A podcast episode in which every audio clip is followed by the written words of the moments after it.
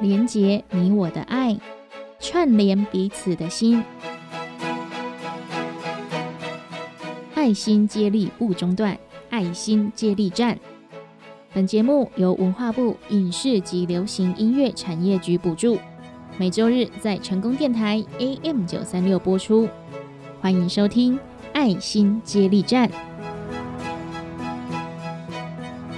成功电台 AM 九三六，欢迎收听爱心接力站。大家好，我是班班。本节目由文化部影视及流行音乐产业局补助，每周日在成功电台 AM 九三六播出，开放网络同步收听。邀请大家一起来传递彼此的爱，连接你我的心，让我们的社会爱心不中断。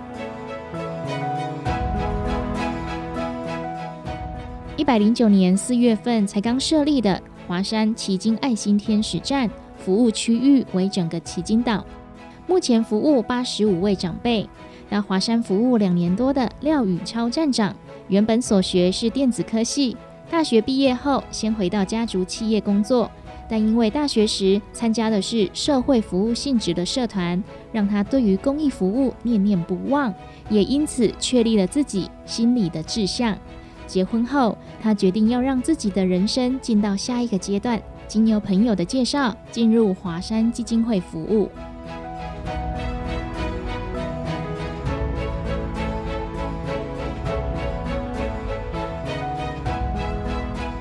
各位成功电台爱心接力站的听众朋友，大家好，我是华山基金会基金站站长，我叫宇超，大家好。您当初大学所学的专业是什么？我读电子的。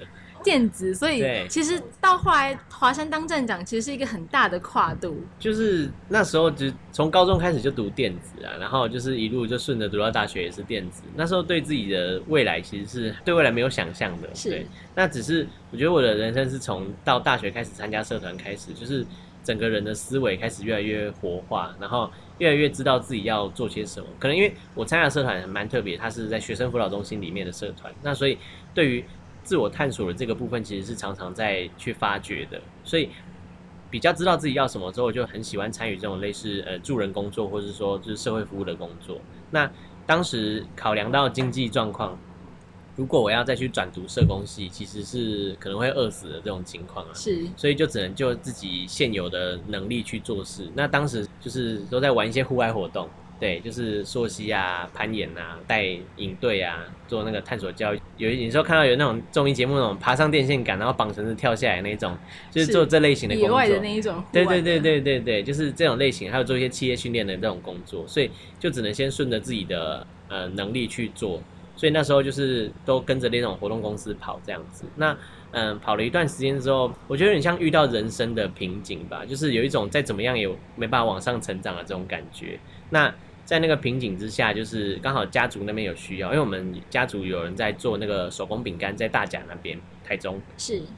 当时他就需要一个家族成员进去帮他一起去 hold 这个厂这样子，那也想要转换跑道，就转到自己家族内工作，那一做就做了三年。但是那段期间真的，因为这份工作虽然收入不错，但是嗯。工时真的很长，有时候依照那个季节，尤其是进入秋冬的时候，那个饼干在卖很旺的时候，我连自己都要下去一起做饼干。那那个整个时间上，就是比方说早上大概八九点开始做做做做做做到十点十一点，就是整个时间都耗在那里。那这种忙碌下，有时候会让自己觉得，就是我我到底在干嘛？有点麻木的感觉。对对对对，就是我我只是在生存，对，没有在过自己的生活。那加上当时还有一个很重要的契机，就是。就是想要结婚了，想要转换一个不一样的跑道。对对对，就是我跟我现在的太太，就是当时就是从认识开始就是远距离啊，就从我当兵前在一起，然后到后来去活动公司去北部工作，然后后来又到台中，所以长时间的这个分离，然后后面就是想说，真的就是时间差不多，年纪也不小了，是真的得结婚。但是如果我在那个产业下，我要结婚其实是有一定困难的，因为所有的时间都在工作上。所以那时候就是到那个家族的东西稍微告一段落，就告别的家族的事业，就想说只要回高雄怎么都好。当时想的很单纯。所以您是高雄人吗？哦，是高雄人。那太太也是在高雄。太雄也是在高雄，对。是，所以就是想要有一种落叶归根的感觉。对，我想要回来了，对。是，就是每次都流浪在外面，虽然说有休假，但是休假只要没有回高雄，就感觉像在工作一样这样。嗯，那时候其实想说只要回高雄什么都好，对。但是就在那个契机点，刚好我我一个朋友就是大学的死党，就是社团的伙伴，他刚好就在华山里面，他是现在林雅站的站长这样子。他刚好就邀请说，哎，那你如果想要回高雄，那你之前又曾经说你想要做这种社会服务相关的工作，那有没有考虑来华山？那时候我想都没想过，因为我一直以为社工是一个很遥远，是要专业训练，很专业，很遥远。但是，哎，这样就可以哦。然后开始去面试，然后后来想想，就是我到底是要做，因为那时候食品业衔接食品业会比较容易，还是要。这么大的一个跳领域，转换跑道，对，那时候就在问自己到底要什么。但是想一想，如果我去下个食品业，会不会又是浑浑噩噩的？又这样三年就过，又这样又三年就过，所以不如就回归初心好了。就是当时想做的，那就现在有这个缘分，那去做做看。所以就是其实大学社团的时候，在心里面有埋下一个想要做这方面的种子。对对对，是。那后来虽然经过一段时间的现实生活，就是没有做，但是一直没有忘记这种内心的理想。对啊。所以回高雄的第一份工作就是到华山这边来服务。是的，是的，没错。这样子的话，家人是不是有支持你这个决定呢？就是转换工作跑道。嗯，那时候要从那个饼干工厂离开，家人是当然是希望我继续再多留在家里帮忙啦。但是，呃，其实我们家人对我的都还蛮宽松的啦。自自从长大之后，就越来越宽松了，这样子。所以。他们其实没有太多的反对啊，就是只要我可以养活自己，就是他们基本的这个前提就好。这样是。那当时太太对你回来高雄找到华山这份工作有没有什么想法？她还蛮开心的，就是只要我回高雄可以陪她的时间变多了。所以就是只要可以回来，其实对你做华山这份工作，家人都还蛮支持的。对对对。就我太太会支持，但是她不会帮忙的。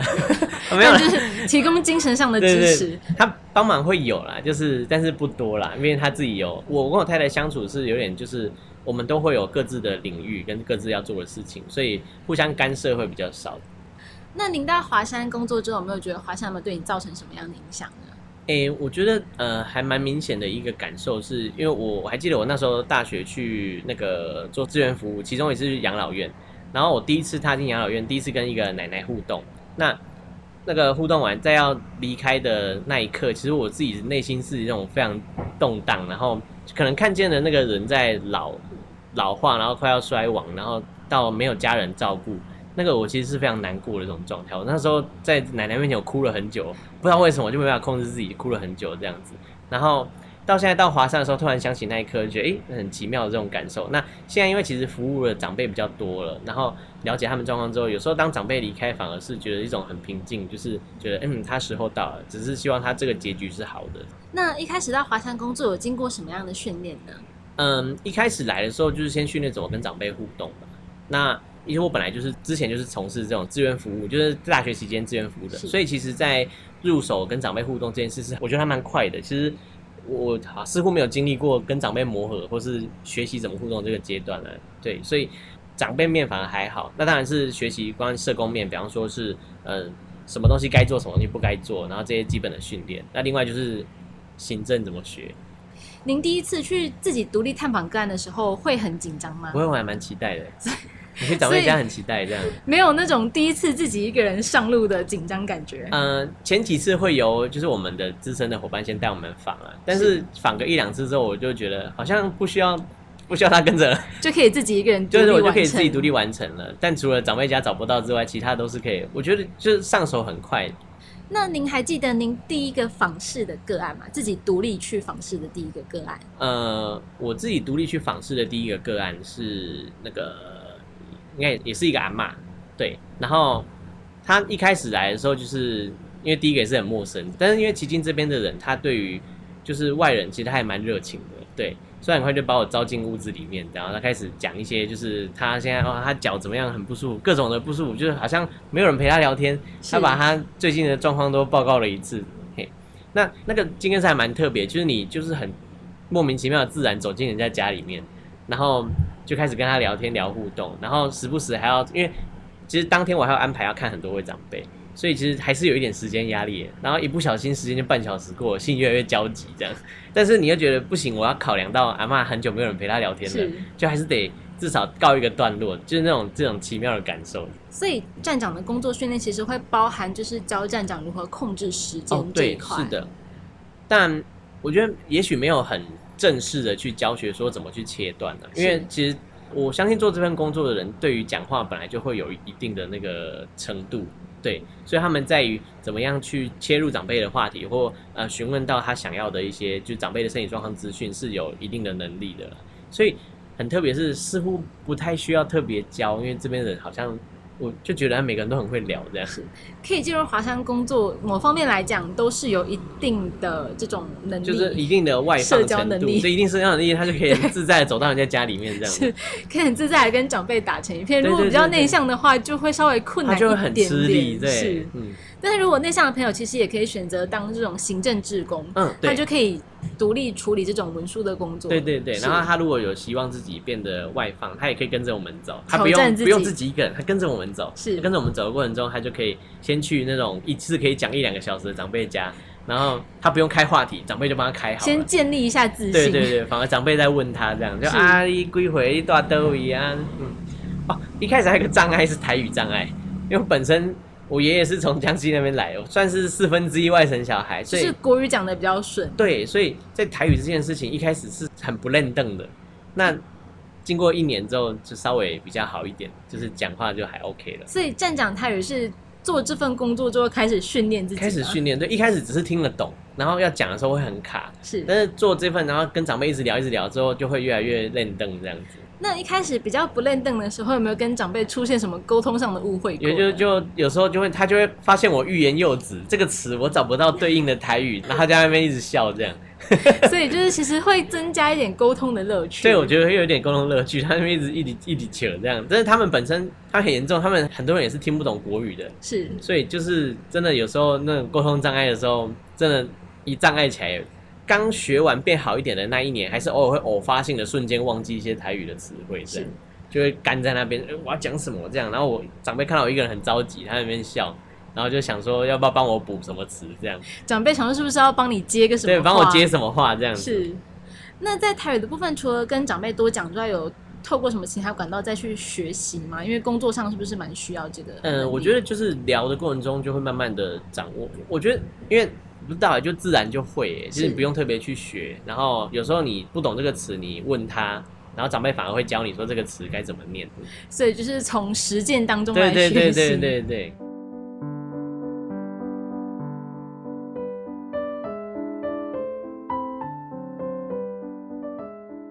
任职站长工作两年多的廖宇超站长，到任后让他印象最深刻的，莫过于帮长辈处理后事这个任务。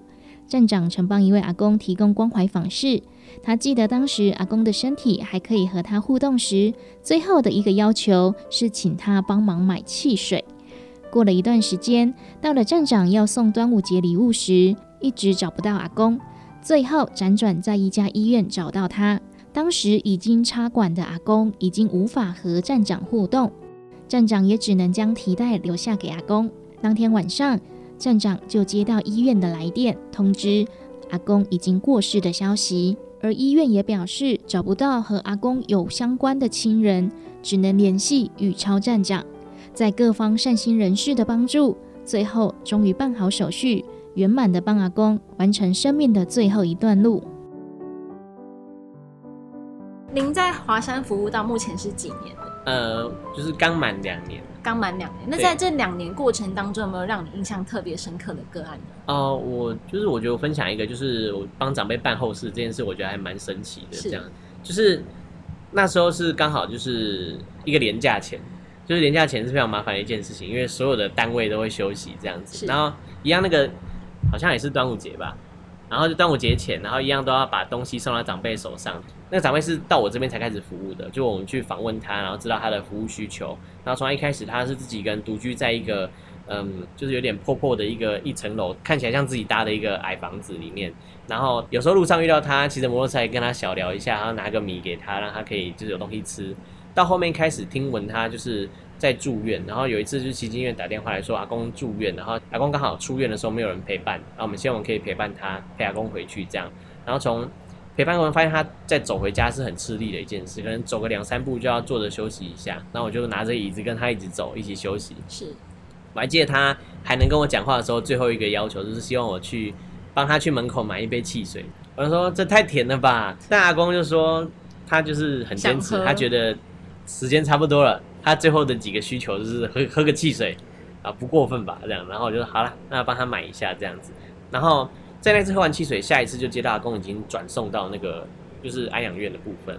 那后面就是也是因为刚转送过去，我就去探访。探访的时候，其实我蛮震惊的啦，就是当我在疗养院走了很多圈，找半天找不到阿公，然后最后那个护理人员跟我说，阿公躺在那个床位那边的时候，我一看我完全认不出那个阿公跟以前的长相了，就是消瘦很多，而且最严重的是，我觉得看到阿公眼睛，他已经失去了他以前，因为人还有意识的时候，我觉得他眼睛是有一种光芒存在的。只是我看到那长辈的时候，他眼睛已经没有那个光芒存在，其实已经是一种死掉的眼神了。那就是当下，就是心里还蛮难过的。从一开始可以健康互动的，到后面跟他讲的最后一句话是那个买饮料给他。那随着时间又过了一段时间之后，大概也几个礼拜而已啦。然后就到了我们又要送这个礼物的时候了。然后就是我几乎奇经的长辈都送完，就剩阿公已经还在安阳，因为他他又转了几个地方，最后好不容易真的查到说他转到哪一间医院去，因为他状况不好了，又插管这样子，所以我就跑到医院去，然后带着我的那一包礼物。阿公已经没办法互动了，其实就跟阿公说：“阿公，你你是熊不要急的哦，哦，终于找到你了、那其实那些物资阿公也不能收了啦。那当下我只能就是东西，毕竟东西不要浪费，东西留着。但是那个包包我们会做一个义工手做的提袋，就留在阿公那边，就给他这样子。那离开当晚就开始我们的年假了。就当晚的时候，突然医院就打电话来说阿公离开了，但是他们遇到一个很大问题是，没有人可以接手阿公的后续，因为阿公是完全没有任何亲戚朋友，就是也没有子嗣的。那呃，在那个当下，所有社工单位也都休都息，休息了，，对，但是就是刚好我去了，然后我递了一张名片，有资料有资料，所以他们唯一能找到的就是一块浮木，我也就抓抓，然后当下联系到我，那也就是刚好那时候大概是在十二点吧，晚上晚上十二点，的时候，对我就接起来，然后就赶快去询问我们社工，然后社工就说那可以帮他先连接那个就是藏仪社的一些资源这样子，因为有些藏仪社他们会有功德会的支持，他们可以免费帮一些这种长辈做是后来运气很好，就联络到一位老师，他们愿意去接这位长辈。但接的时候，其实也遇到很多问题，包含因为这个长辈真的是定义上的完全定义上的独居，就没有任何的亲戚，所以死亡证明也不可以随便开给那个葬仪社，是。那又没有社工单位可以处理，所以那个时候就很急，因为。那个，但是医院也希望可以先让长辈因为一长辈不能放那边，不然他身体已经他已经死亡了，身体会开始出现一些就是腐烂这种状况，所以他们就勉强就是先让那个葬仪社先接去那个叫什么？冰柜，对，冰柜先冰起来。是那当时送去那个高雄楼的时候，因为没有任何的文件，他们也不让人冰，所以最后长辈竟然送到屏东去。对，因为那个老师有认识，然后透过关系让他先暂时冰那边这样子。那但是当下又有一个问题，他不能一直冰在那里。因为他还是需要文件去对对对对对，他需要后续动作去处理。那当下没有任何一个人有有资格可以去拿到那个死亡证明这样子。那当然，因为社工要休息，就剩下我，所以我们就赶快联系了他该里的里长，然后跟那个里长真的找了半天，就是在附近找他的家人，找了半天之后没有找到。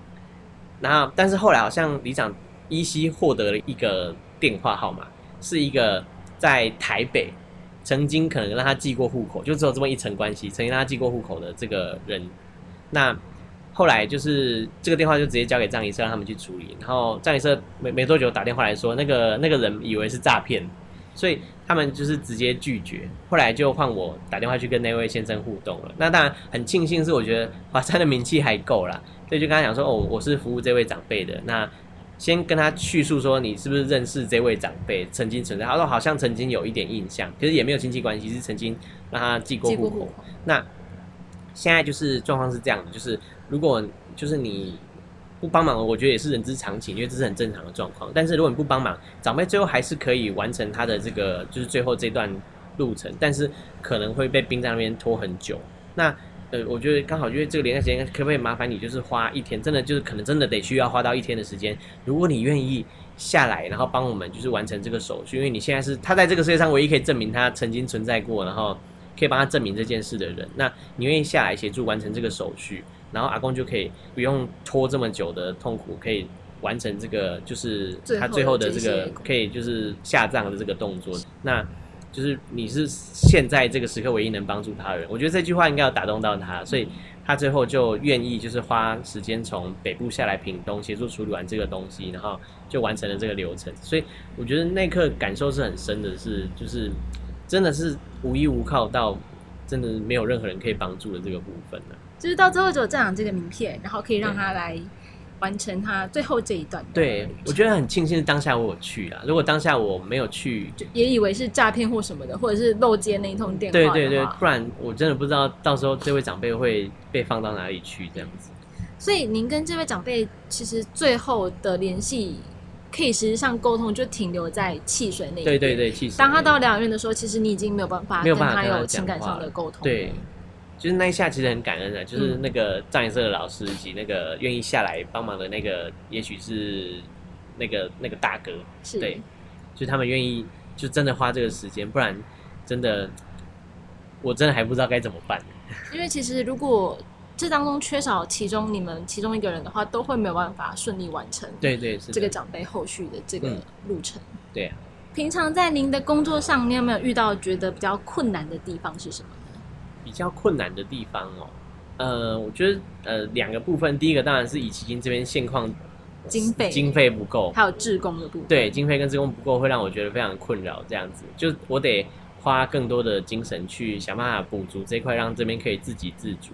那其实长辈服务我倒是觉得还好，虽然有时候会有一些我们身为福利依赖的长辈啊，就是他就很喜欢你陪他去逛 看医生，很喜欢你陪他去帮他拿东西，但。那个当下有时候长辈在要求的时候，也是会有一种觉得，嗯，怎么你不是可以自己做到吗？是。但后来想一想，好吧，既然就是他会这样做，这个要求其实应该还是有他的原因在啦。所以就是当他只能就同理他，还是去做这样子。就他可能其实他行动能力可以，可是他情感上需要需要有一个支持的陪伴。对对对对对，是的。那您在面对这些困难的时候，您是怎么样去克服它的？嗯，我以往哦，就是就回想起当初自己为什么要选这个工作，这样啊，对啊，就想起当初让你做这份工作的动力是什么？对对对，就回归初心，就是啊，自己选的，而且现在情况也没有到你想象中的那么糟糕，只是你暂时遇到一个小逆风而已。那你你终究你还是喜欢做这件事，你还是喜欢跟长辈互动的这个过程，所以就继续去努力这样。做这份工作中，您觉得对您来讲有什么收获，有什么成长呢？这个收获很难形容哎，就是有时候冥冥之中你会获得很多帮助，不知道为什么，就是有些事情就很顺利，那或是那种收获是我觉得是有点无形的，就是看不见这样。虽然在这里会你会整条奇经有时候都很熟，就是跟路上哪边都懂。像我其实一开始小时候我对奇经的印象就还好而已，就觉得嗯小时候逛也没有觉得很有趣，但是。有时候访完长辈一个小空档，然后走去沙滩，想说问一下那边可不可以放发票箱的时候，走去沙滩一看，哎，哇，就奇经什么时候变那么漂亮了？就是会比较懂得去感受这里的那个地方，就是了解这个地方，了解地方跟地方的连接，跟地方连接会变强。对对对。您在工作当中，让你觉得最有成就感的事情是什么呢？最有成就感的事情哦，我觉得就是长辈的感谢吧。我觉得那个就是。当你完成一件平常没有人会帮他做，但这件事对他来说其实还蛮重要的事情，所以我觉得那个成就感是很很重的。就是你你是他这个时刻唯一可以帮助他的人，但是想起来也觉得很很可怜，就是就是竟然只有我可以在这个时刻协助他，你们难道没有更多的资源可以介入吗？就是这是一个两面，就是当你开心的时候想想，这样好像也不是一个办法。所以，虽然这个是会让你有成就感，但同时来讲，也可以说是让你最沮丧的事情。对对对，就是竟然只有这些资源，那一直也希望可以找到更多的一些东西可以辅助他们啊。但是事实情况就是没有，好像就只有我们可以在这个时间点去帮他这样。是，所以这对来讲最有成就感也最沮丧是同一件同一件事情，对。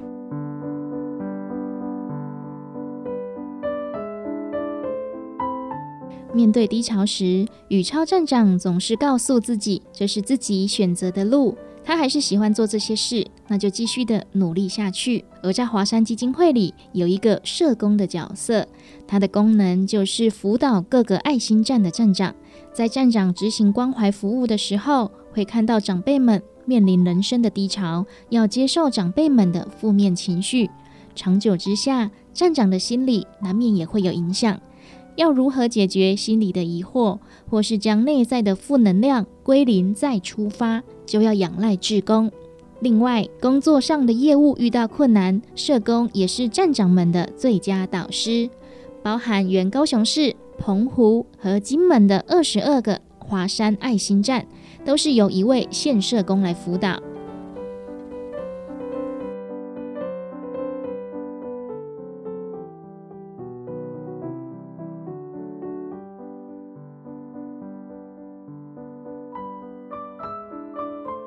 成功电台爱心接力站的听众朋友，大家好，我是高 A 彭金区的县社工，我叫花花。在这边想要请教一下，就是社工，您目前是负责辅助几位站长呢？哦，人数目前吗？我们的站的话是二十二个站，对，目前高 A 彭金区一共是有二十二个站。那目前二十二个站呢，现在到今天的话，我们的站长有十九个。这个区域是多大呢？涵盖了哪些区域？呃，就是原高雄市，还有澎湖跟金门。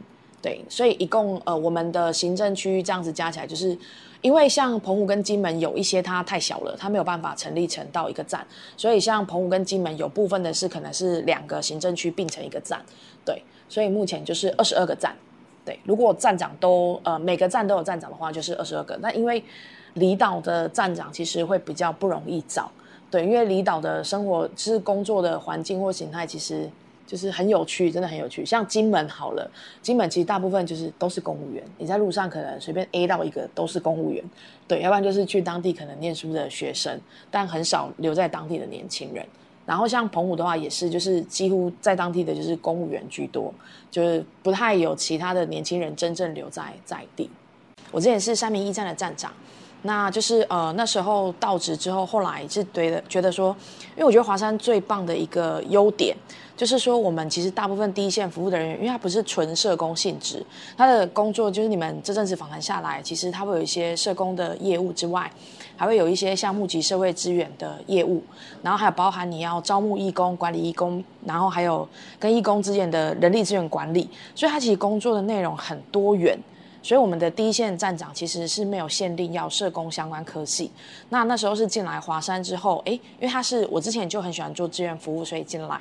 那工作内容了解之后，我发现，哎，我在很多社工上相关的理论，我会希望更精进，所以我后来才去修那个社工学分。然后是修完之后，刚好我们有县社工这个缺是后来才开的。这个缺额最重要的是，因为希望说，因为就像我们刚刚讲的，站长都不是社工相关科系，有很多可能社工相关的伦理界限，或者是服务上有一些比较困难的个案，他们不知道怎么处理的时候，他们会需要一个人讨论。但我们以前在没有县社工以前，我们是区社工。我们也有区，就是社工会协助管理，但是一个社工要管三个区，那一个区又将近二十个站长，其实他的业务量非常的大，他有时候回复很难及时性的回复，这样对，然后变成说像交友有一些地区上的东西，终究还是要把这个东西放给站长，让站长去做主责。那有了现社工之后，变成说有一些区域性属郊游的活动、长辈的活动，就可以专责由现社工来做。那我现在工作内容的业务主要就是呃负责。管理站长们的社工业务，像包含我的工作会包含站督要去看各站他们服务的状况，然后还有像他们呃，我们每次的开案评估，因为华山有一个我也觉得很棒的优点跟特色，就是我们的个案就限定六十五岁以上的三十长辈之外，我们没有限定他一定要是什么样的身份别。不管他是中低收还是不是中低收，甚至有很多边缘户是可以开案，只要他有服务需求没有被满足。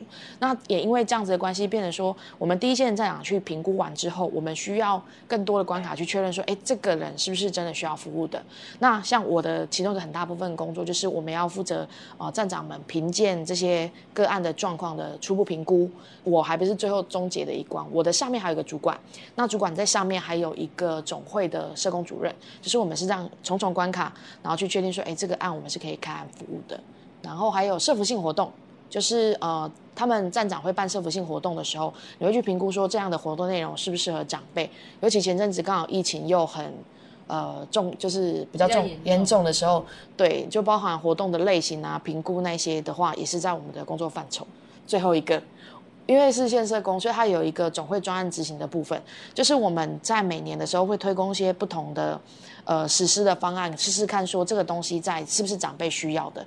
像去年，呃，去年到今年还有个专案还在跑的，叫做现在叫的很好听，叫圆梦计划。哦，本来叫晚生专案。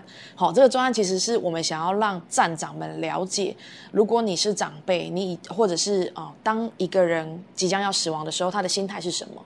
那我觉得这个东西很酷的是，我们面对站长，我们做了什么事情呢？我们那时候有跟那个就是苗栗的一间学校配合，他们是有入关的丧葬殡葬体验的学校，我们让站长真的去那边。真正的躺棺材，真正的完整的入关，然后那时候去做那个体验的时候，其实可以让站长更了解说长辈在这段时间的感受是什么，因为它不是就躺棺那么简单，它包含入关前你要对人生的一些告别，你要写可能写自己的墓志铭这些东西去帮助你带入那个情绪。然后呢，这个专案它其实在对长辈的部分，我们有针对长辈去做长辈的生命故事。对生命故事，因为呃，生命故事它其实也是在这里面的一个方案。那因为他没有办法一口气跟长辈谈死亡，所以他是利用了好几次的团体，然后从谈家庭啊，谈哦他的青春啊，他的爱情啊，然后谈谈谈到最后一关谈死亡，然后去询问长辈说，诶，他想要如果有一天这天来临了，他希望是什么样子的？用这样的方式，然后去探讨说，诶，长辈面对死亡跟站长面对死亡的一个状况，就是不同的专案执行啊，啊，这个是我觉得很特别的。想要请教您的就是，在您来讲，因为其实您的工作要面对很多站长，站长他们遇到难题的时候就会回来找您。那您要如何调试自己的情绪呢？在面对这么多难题的时候，呃，通常我在接电话的时候，呃，如果是在很忙的情况下接电话，我会丢很快丢一个方向，跟他们说你可以先朝什么方向走，然后我就会先把电话挂掉，把我手边的事处理完再打给他。呃，我印象很深刻是，呃，之前有一个新人的站长，他刚来没多久就遇到长辈过世，那我当下就先跟他说，那你先问清楚后事的处理怎么样，需不需要协助？然后问完之后，我就把电话挂了。但是我是过后才传了一篇文章跟他说，你要怎么样跟这个长辈做好好的道别，包含你要去想说，哎，之前你跟他的关系是什么？你有什么没有说的？其实这个都要道别，不然他其实在心里面会留下一个很大的遗憾。然后我会在接站长电话的时候特别的有觉察跟意识，因为有时候站长来的时候，呃，他如果只是单纯问问题，你回答完就结束。可如果站长如果是带着长辈的问题来的时候，通常不是一时半刻可以解决的，通常你要先花时间去分辨他现在这个东西是情绪还是问题。还是真正的事件需要处理，所以有时候听完发现，哎，只是情绪，那最后就可以鼓励他说，哎，那你如果觉得还是我听你讲完之后，你还是觉得很难过，那你可以再找你信任的人再分享一下。但通常当下我不会立刻跟他说，哎，你这个就是情绪啊，你今嘛就是夹不出来啊。我们堂安内讲吼，也跟路屌哎，你就是听完之后，你觉得说，哦，那你大概可以怎么样？但是通常在事后的时候，我都会传一些相关的一些文章或者是影片的连接，跟他们说，哎，其实你应该要去探讨的是这个问题。包含我们之前有一个站长，他其实一直被长辈做情绪勒索。对，就是只要他就是长辈打去，当下他就说阿丽娜波来，或者西游利管什么，他就会觉得怎么办？他觉得压力很大。然后其实当下其实透过这个长辈议题，也很容易连接到站长自己内心本身的创伤。呃，我很喜欢那时候我们呃在上课的时候，因为我后来有一直在上很多相关的课程，包含心理学的部分。那里面有一个我记得是苏格拉底吧，他有说过，医者只能带就是他的病人到自己能到的境界。简单来说，如果我自己都处理不好我的情绪，那我今天如果要治疗我的病人，假设就像我的长辈好了，那你也不会有办法把长辈带到比你更好的境界。所以其实那时候当下我发现，哎，这个站长一直被情绪勒索的时候，我就问他说，哎，你跟家人的关系是什么？他来讲说，哎，因为他母亲都是这样。然后才发现，哦，原来这个议题已经很久了。然后就丢一些相关的文章给他看，说，哎，你可以用什么样的方式去快速的处理？因为我们走社工的，其实最重要的是要帮助个案跟社会环境的关系是改善的。我们很难做到像智商这么深的个案故事探讨。那那时候我很喜欢我们刚刚分享前面分享到的生命故事专栏，是因为那是我们第一次这么深的往下去探掘一个长辈的生命故事。对，然后就会觉得，哎，那个给我的印象是特别的深刻的。所以我觉得能够好好回应站长的问题，最好的方式就是非常有觉知的判断现在的情况，然后不可以被那些内容就被带走了。就像我们现在聊天，你很清楚知道你要问什么，很容易聊着聊着我就歪了，但你要把我拉回来。对我觉得我的工作就像跟站长聊天的时候，就像跟你一样，我要永远听到的是我的核心是什么。那我就想要请教您，要如何来调试您自己本人的情绪？我自己本人的吗？是。通常，呃，我现在学的是，因为我最近在听的书籍是在教我用正念的方式去承接。呃，再就是我那时候有去张老师那边上课的时候，我学到一个最棒的就是，情绪没有所谓的正面跟负面。其实，即使是每一个负面情绪，它都是要带给你一个。改变或力量，或是一个警惕。就像如果你今天生气跟愤怒，那其实是你的情绪在告诉你，有什么东西必须被改变，不然你可能会承受不了。所以我觉得，呃，我自己能够接受我的情绪，所以我先接受第一件事就是它没有不好，它一定都是好。那第二个是每个情绪其实它都是来自于你自己的真诚的内在，因为包含就像呃，比如说今天一样的事情发生在我身上，我可能很愤怒，那你可能都不会愤怒。那为什么我们会对一样的事情有不同的反应？那就是来自我目前学到的，我觉得那更多的是来自于我的童年回忆，或者是家庭故事，或者是我曾经的感受。对，那如果遇到这个的话，我会试着用形容词去形容我现在的情绪是什么。比如说我很生气，我很愤怒，我觉得很很无力。然后我讲完之后，我就会去讲那事实是什么。我就会说我刚刚接受到的事实什么。比如说。我也是跟自己讲，我就说，刚刚我接到一个电话，电话里面就是站长一直跟我咆哮说他的工作的不如意怎么的。我会试着用再讲一次刚刚的客观事实，然后讲完之后才发现，哎，那好像不是事实，就会去看帮助我自己用第二次的方式去看见事情的本质是什么。那我有这样情绪的原因是什么？然后找到那个原因的起点，然后回想说，哎，为什么我会用这样的情绪反应在这个上面？然后通常最后能够把情绪淡掉最简单一件事情，我都会跟自己说。情绪是一时的，关系才是一辈子的。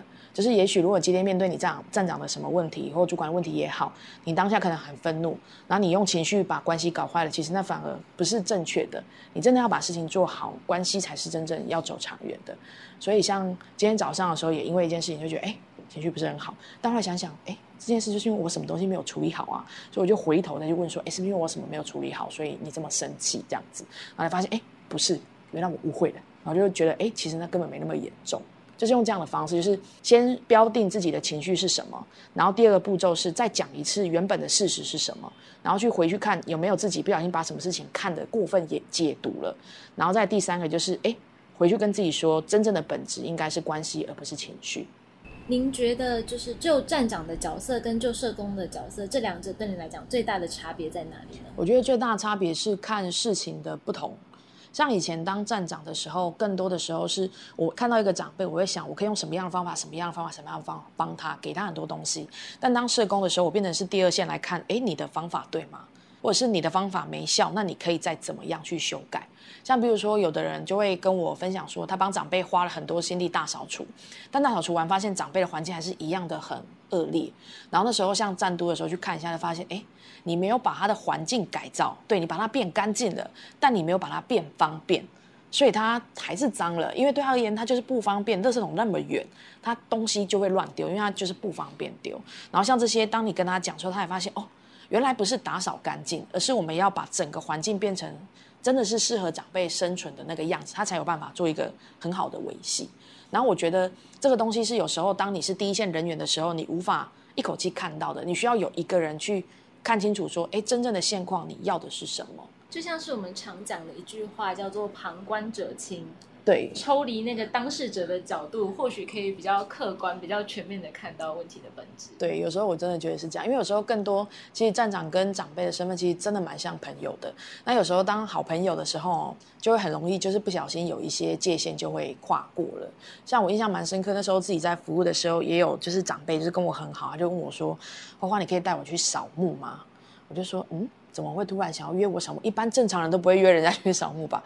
然后就会觉得说，哎，他觉得他跟我很好，然后他很想要去看他故事的老公这样子。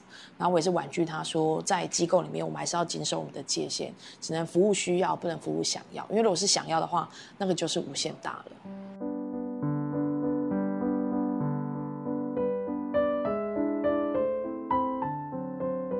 对盛华来说，站长和社工最大的区别就在于看事情的角度不同。第二线的社工更可以清晰地看到问题的本质，协助确认服务的界限。服务需要，而不是服务想要。一个县社工需要面对二十二个爱心站站长询问的问题，他处理的方式是先判断情况，提供站长一个解决问题的方向，之后再分享问题相关的资讯。在对谈当中，让我们印象深刻的是盛华他调试情绪的方式。透过进修，他了解到情绪没有所谓的正面、负面，每一个负面的情绪都是为了让人改变或是警惕。面对人时，他也会提醒自己，情绪是一时的，关系才是一辈子的。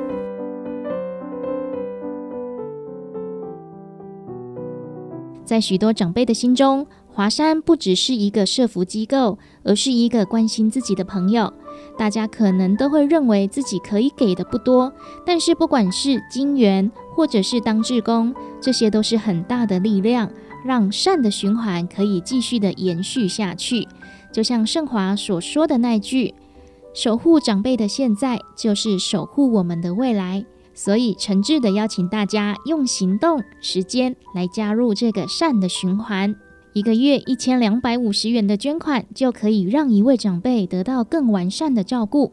想要小额捐款的朋友，也可以设立较低的捐助金额。现在华山基金会的官网还有提供线上捐款的服务，只要备注“奇金站”，就可以达到专款专用的目的。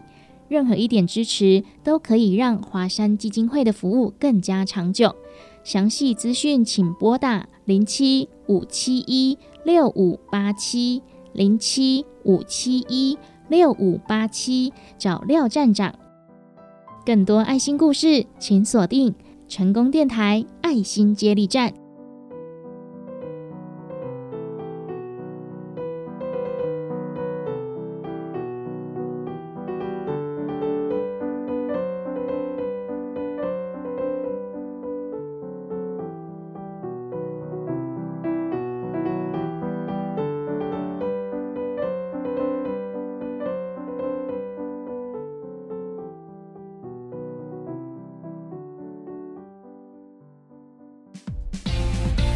台湾历史四百年，上水的风景伫倒位？欢迎收听《台湾上水的风景》，做伙来熟悉土地上的美好人事。本单元由文化部影视及流行音乐产业局经费补助，中营大厦中营之声电台制作，成功广播电台 AM 九三六放送。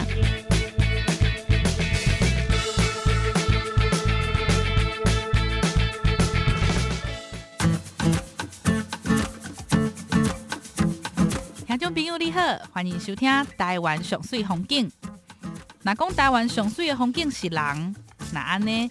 你一定还未看过台南上水的建筑物吉米博物馆。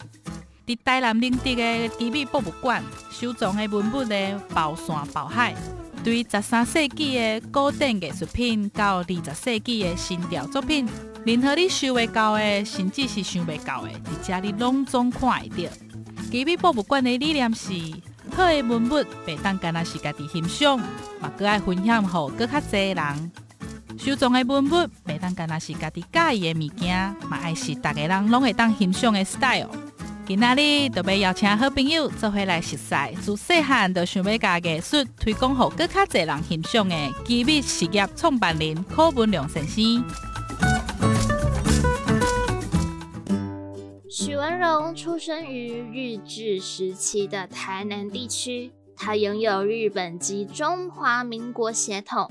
在他小时候，常年经历了战乱，当时他唯一心灵的庇护就是日据时代由日本人新建的一座博物馆。因此，他下定决心。等他长大之后，要在家乡新建一座人人都可以亲近的免费博物馆。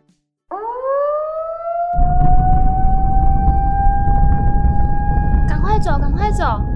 你还在这边干嘛？战车都来了哎！真的假的？那我要去博物馆避难。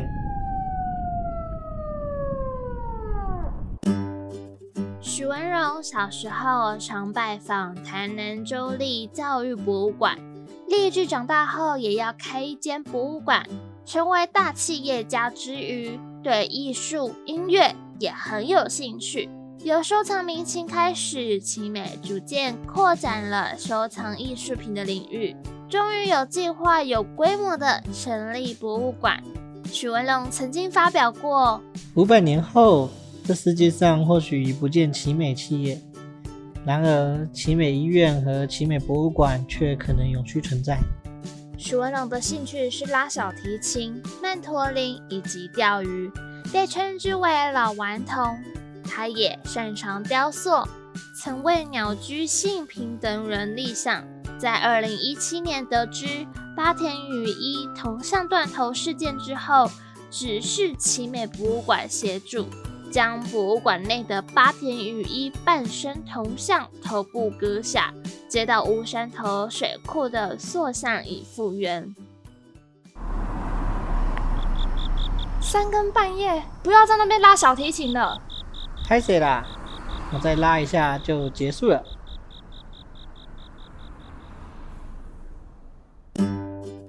许文荣提倡企业人追求幸福的手段宗旨。一九八八年率先实行周休二日制，并鼓励员工准时上下班，也创办了奇美医院与奇美博物馆。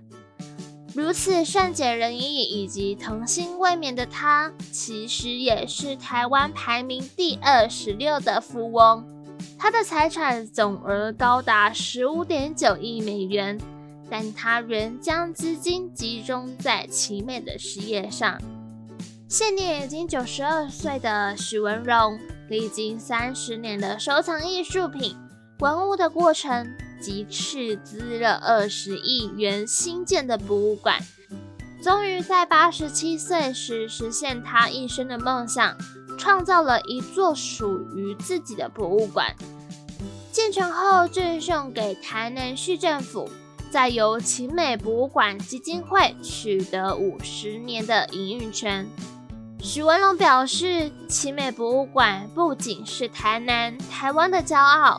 甚至是具亚洲世界级的地位，是人类的共同资产，大家的博物馆，希望能被珍惜爱护，代代相传。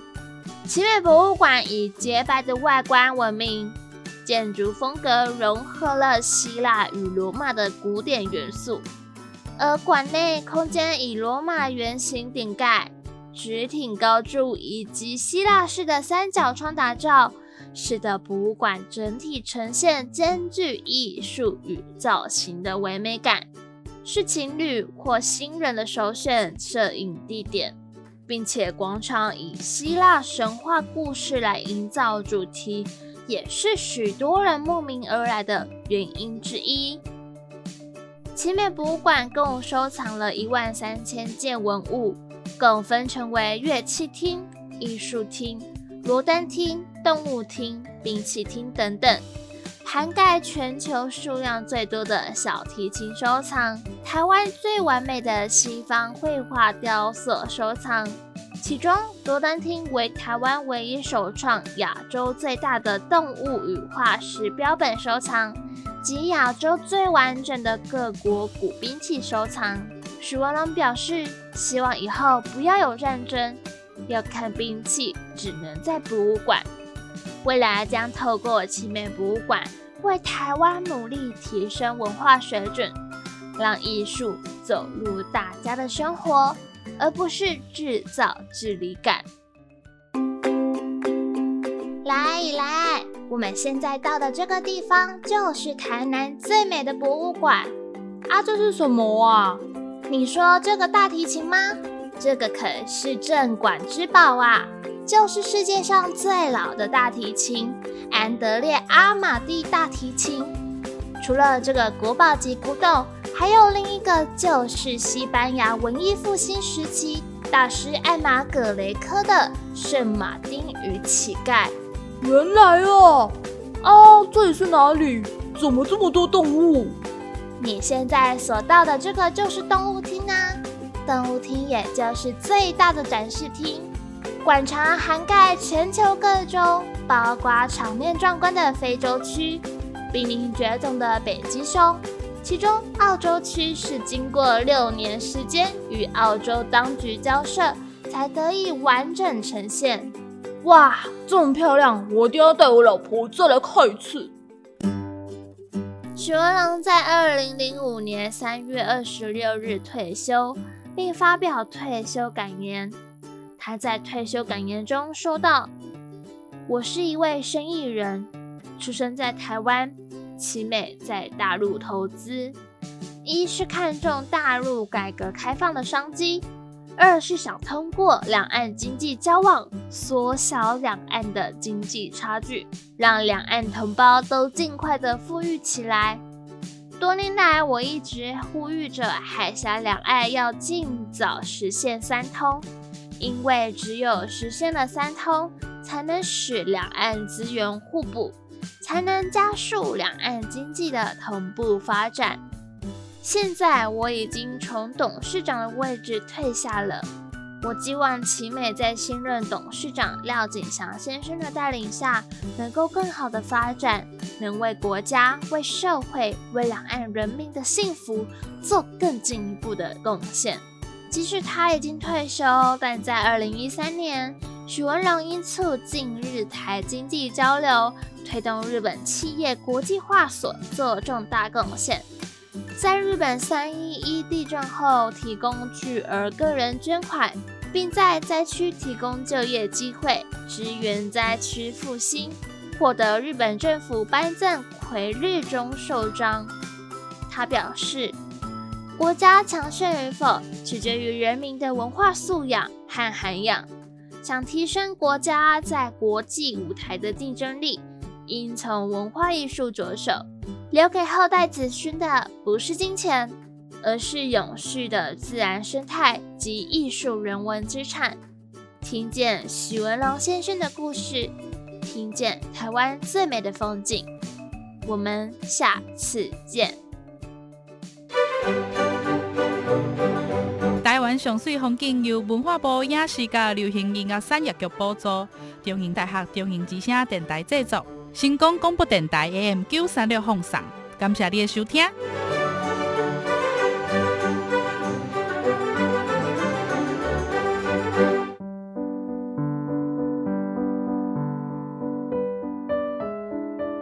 在许多长辈的心中，华山不只是一个社福机构，而是一个关心自己的朋友。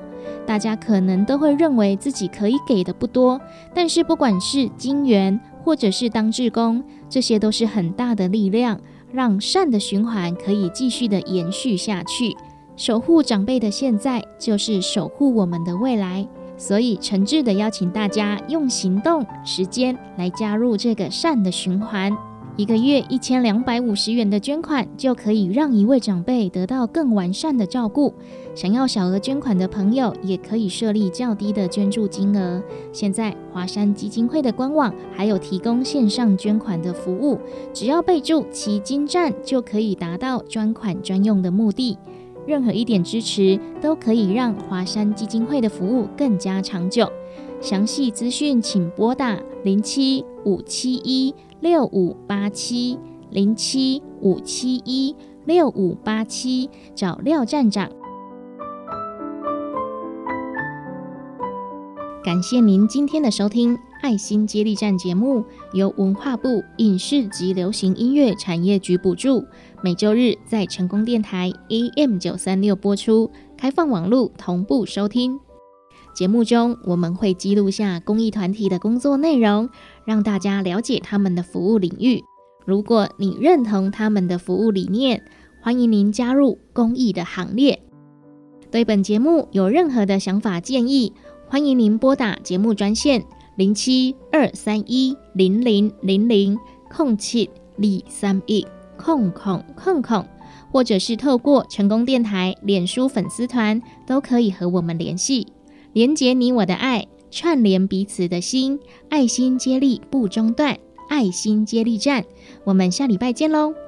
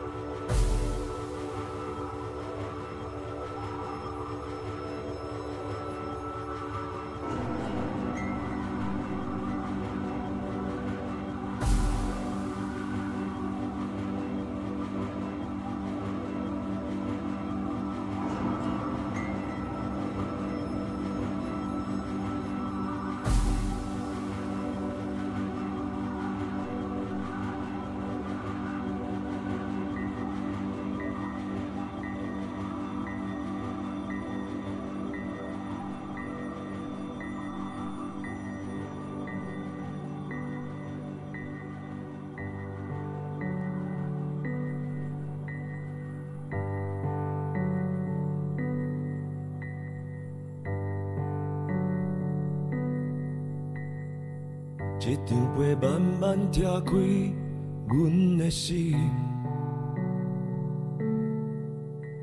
浮伫阮孤单的房间，你的面。时间起起伏伏，越回头行，咱青春的火车，烧烧啊叫，车厢真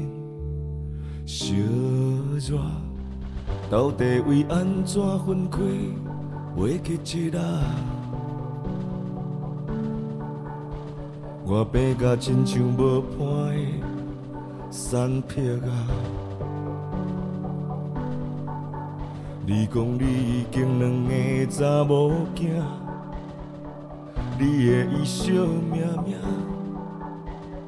一款的画面，差小看是我。慢慢行，咱这帮青春的火车，沿路起起徛徛。一站又一站，也袂到尾站，咱先落车。慢慢行，载着满满的美梦，甲一声再会啦。继续无同款的明仔载，我会收好你祝福的陪出发。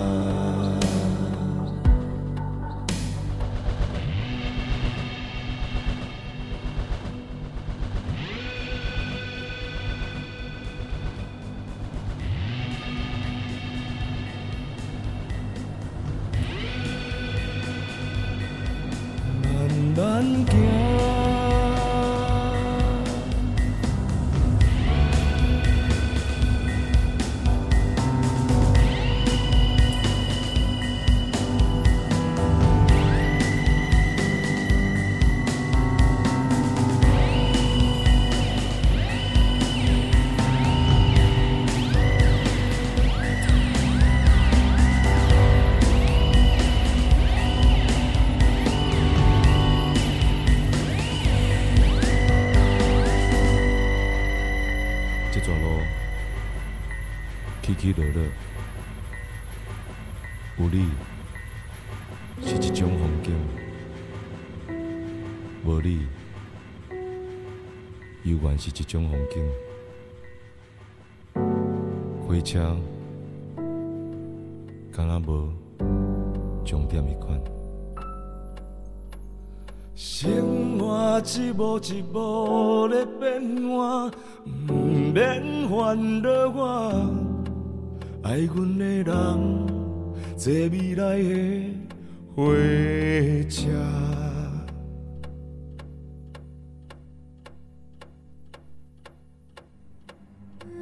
慢慢行，咱这帮青春的火车，沿路起起徛徛，一站又一站，也袂到尾站，咱先落车。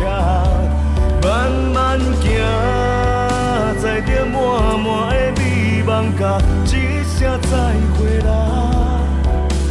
继续无同款的明仔载。我会守好你祝福的陪出发。